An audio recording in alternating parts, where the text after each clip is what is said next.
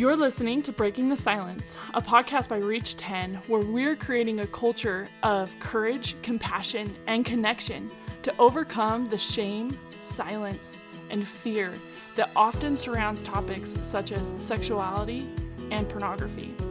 We're your hosts, Chriselle Simons and Creed Orm. Do you have kids in your life that you care about? Nieces or nephews, people that you teach, future children, or maybe children that are growing up right now? We have a resource for you.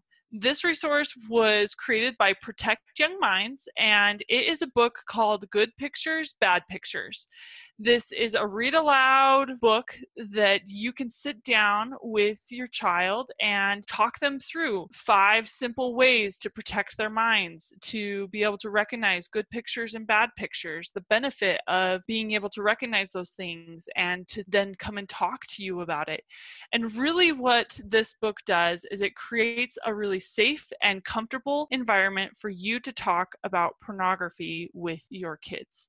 It makes it so much simpler to create a healthy and nurturing and loving environment to have this conversation with your kids and the kids that you care about so much. That's why we totally recommend Good Pictures, Bad Pictures by Protect Young Minds. And we are so grateful for them for sponsoring our podcast today. Today, we are continuing our conversation with Dr. Dean Busby from Brigham Young University. He's professor there in the School of Family Life. For people who are single, um, a lot of our audiences are single adults. Um, and and when you're single and you've decided to save sexuality, or at least like the pinnacle of sexuality for marriage, what um, what can you do to prepare to have healthy sexuality?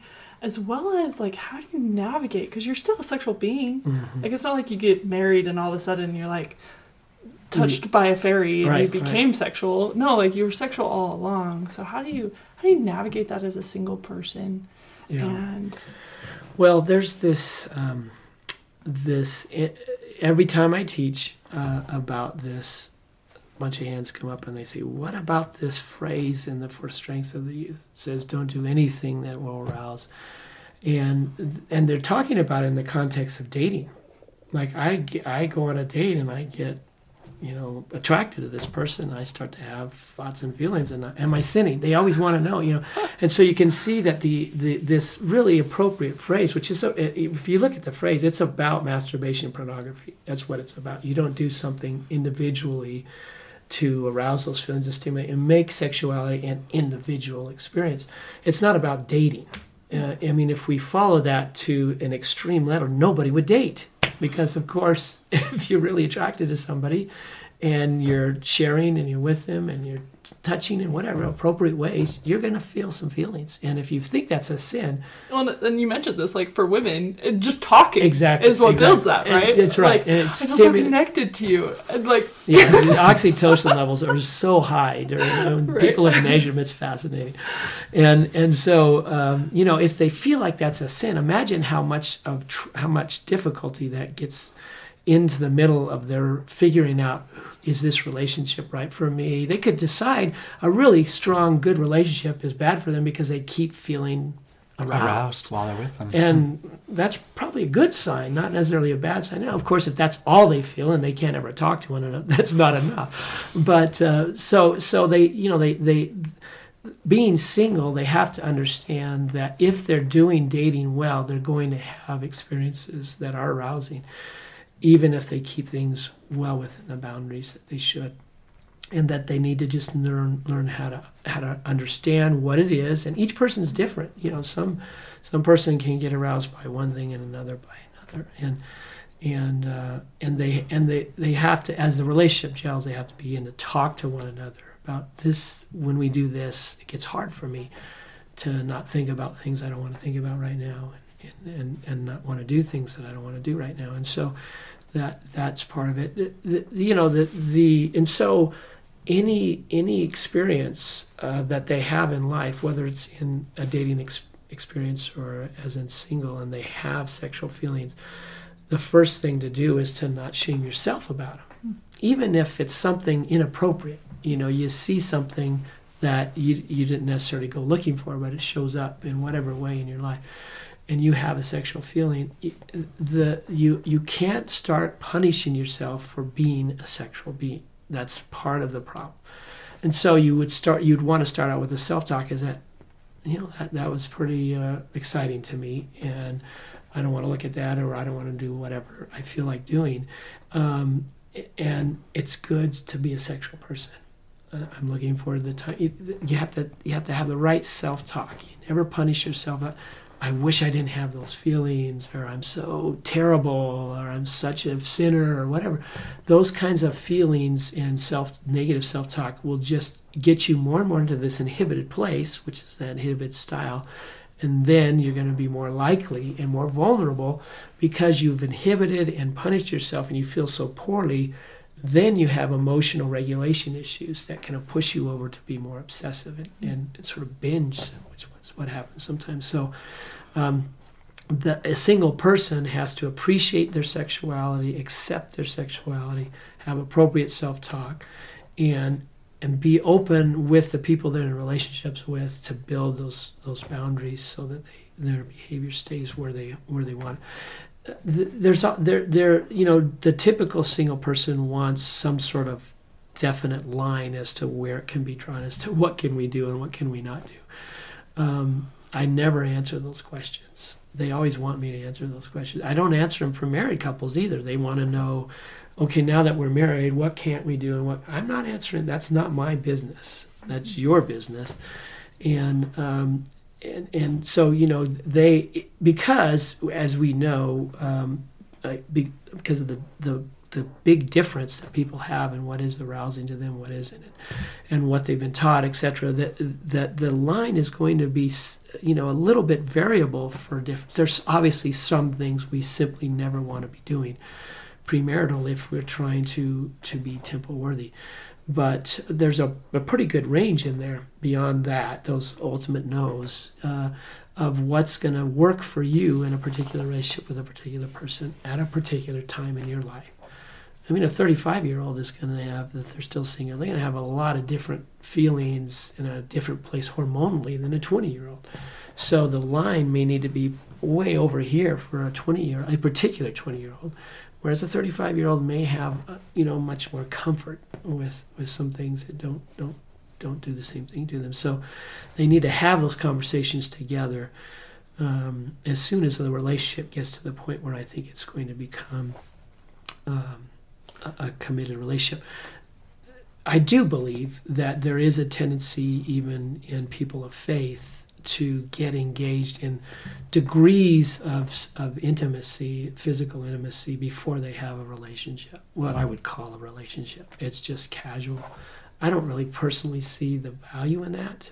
Uh, it feels like using other people to just you know sort of stimulate yourself or whatever and I, I don't see how that's productive and so um, I, I, I'm not real thrilled about the way that happens a lot with folks. I just don't think it's leading them to a pattern where they can more effectively find the person they want to be in a permanent relationship. If they're starting physical, intense physical activities very, very fast in any relationship, whatever degree is allowable for them, I think that has to be carefully managed again so that we can make sure it's not just about the physical energy it's also about we have a pretty good relationship what you're talking about is increasing all the levels that a relationship needs uh, within a relationship so that it's not just physical right? right? so like all the emotional the spiritual the mm, cognitive right. intimacies yeah. physical should rise with that with the, all those other things not just be risen up and, and typically the the uh, I, I, went down and did some research with mennonites this last year it's so fun they live like we lived in the 1850s they don't touch before marriage can you imagine that mm. they don't ever kiss they don't ever hold hands and they have great marriages wow. great sexual marriages i mean i was talking to them about their marriages and you can do it. You don't have to. Have, I'm not. I'm not in any way saying let's draw this line now like we used to in the 1820s. But what I'm saying is this idea that we have to test out our compatibility to whatever degree we think is kind of a new invention.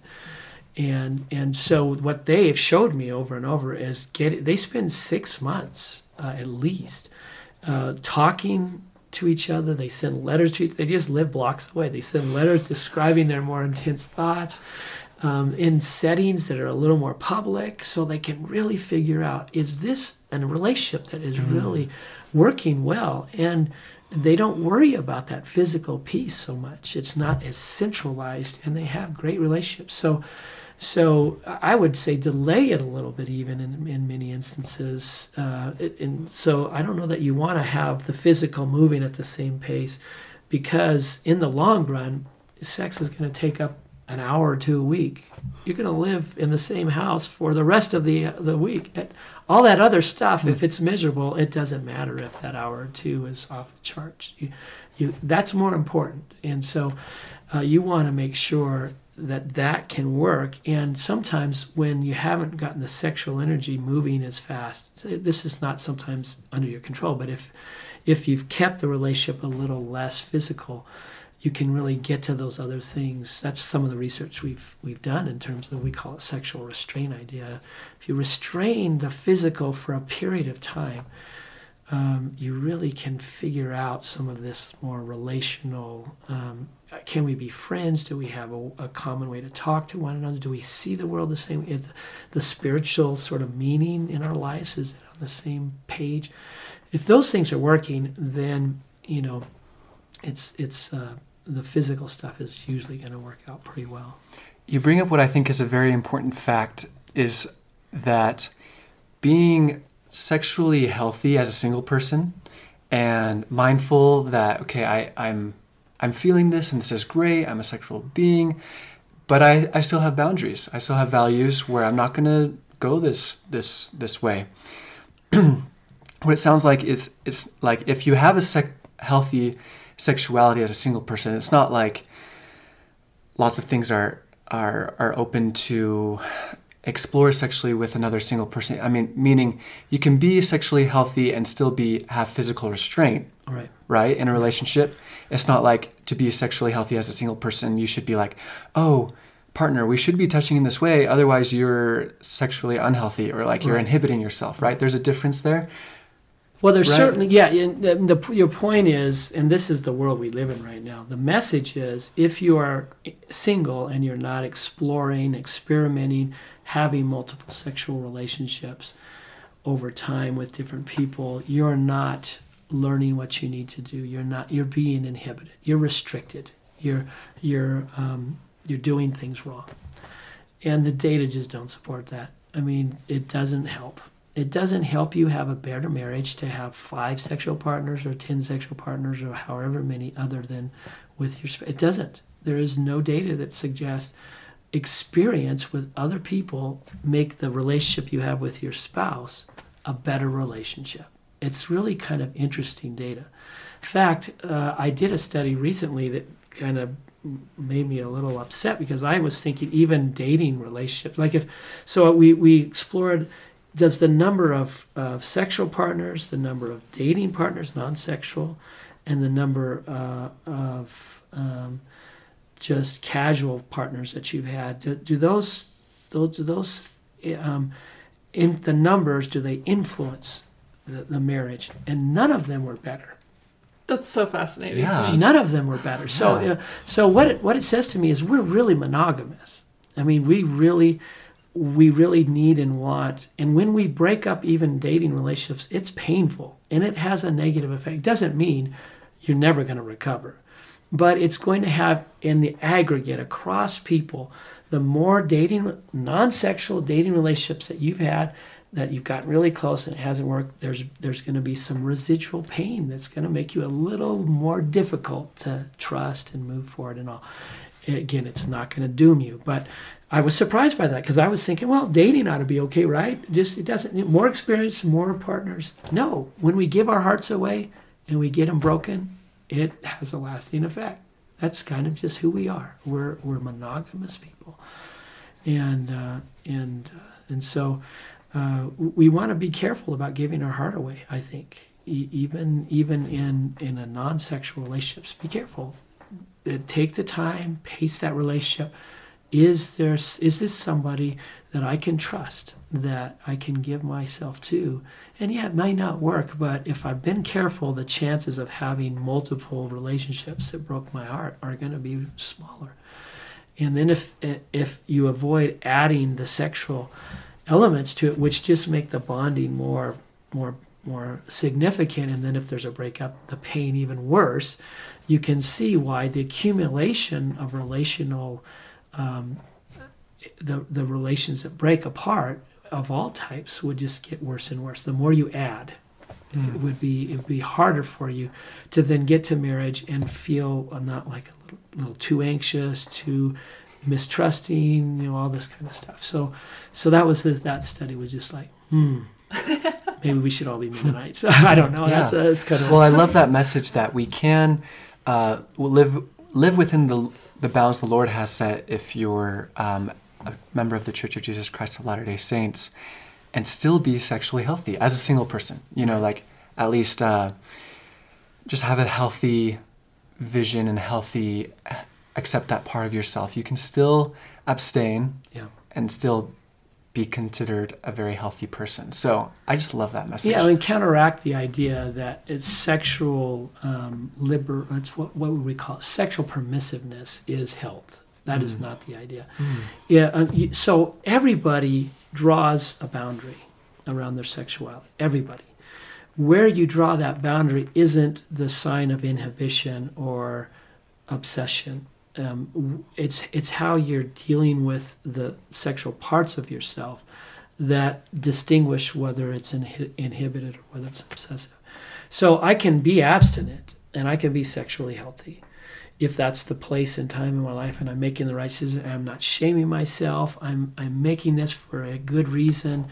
Um, and I'm keeping these boundaries because I'm pursuing a goal that's incompatible with sexual permissiveness. Um, but I'm not. I'm not all hung up about sexuality. I'm, I'm pretty healthy about it. it. It's very possible, and it happens all the time. Mm-hmm. A lot of people marry who are virgins, and they have fantastic sexual relationships. Um, and in fact, some of our interesting data with highly religious couples is those people who think of sexuality in a sanctified lens. It's a very interesting way of thinking about it. So they, it's not just about this is something that's bonding with us, that feels good, um, and I care about my partner. But I believe that it's it's a sacred part of life, and that it has more meaning than just the two of us. It's about us and God and the universe, whatever level of sanctity you bring to it. People who have that view about um, sexuality are much more likely to have satisfying sexual relationships than those who just see it in a more of a casual way or it's just about the sex. And and and even though some of them may have more tendencies toward inhibition um, because of maybe the way they're raised or anything that sanctification can really compensate for a lot of that can help them work through that a little bit better. Because think about it if i feel like sexuality is sacred it matters a lot. And nothing matters more than that which we think of as sacred. And so then I'm going to put more energy and effort into getting it right.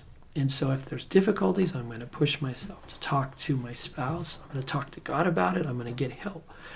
And so I'm going to work through those issues and we're going to have a better relationship. And, and, and most importantly, something that is sacred, uh, think about when I, when I hold something as sacred, I put the proper boundaries around it. Uh, you know, sacred also has something to do with privacy. Um, I don't share my deepest thoughts with people I don't know. I don't because I don't know if I can trust them yet. I don't. I don't know if they will honor that. So those are sacred, and I share them with people that I love and that I can trust. And it's the same thing with sexuality. So you you you have an easier time establishing the boundaries around your sexual behavior when you think of it as sacred and keeping those boundaries and, and honoring that. And so you can avoid some of these headaches that come with infidelity, whatever form that it comes in.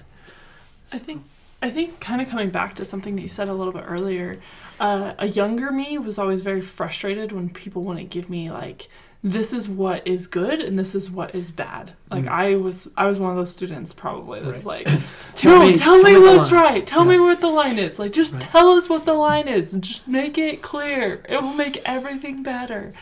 And what I've realized is that that that's not what I've, that's not what I needed. Mm-hmm. What I needed was to find it within myself. I needed to find those boundaries for myself because if someone else had told them to me, then there's someone else's boundaries, there's someone else's ideals, there's someone else's thing when really like that that's something that I need to find within myself in order to be a whole person and in order for me to have that harmony mm-hmm. because I still would have been inhibited by someone else's. Well, think of how much easier it would be for you to hold whatever boundary you set when it's something that you come to on your own. Totally. That some authority figure hasn't said, here's this line, you're bad or evil if you cross that line. Instead of, you know, I'm making this decision because this is what I want in life, and these behaviors are incompatible with that. Mhm. And this is, I'm not letting somebody push me off of this because I it's it's in me. Thank you for listening to Breaking the Silence by Reach 10. Help us create a new culture of connection by sharing what you heard today with at least 10 people. Please help us reach more young adults by going to iTunes to rate and review our podcast. Be sure to subscribe so you don't miss any episodes. Reach 10 is a nonprofit. You can help support this podcast by donating on our website and following us on social media.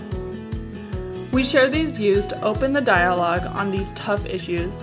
We are not professionals, and the ideas shared on this podcast should not be taken as professional advice. The opinions and views that our hosts and guests share do not necessarily reflect the views of Reach 10, and we don't guarantee the accuracy of any statements you hear. Reach 10 is not responsible for your use of information heard on this podcast. We keep learning and invite you to join us as we build a more open, compassionate, and courageous culture.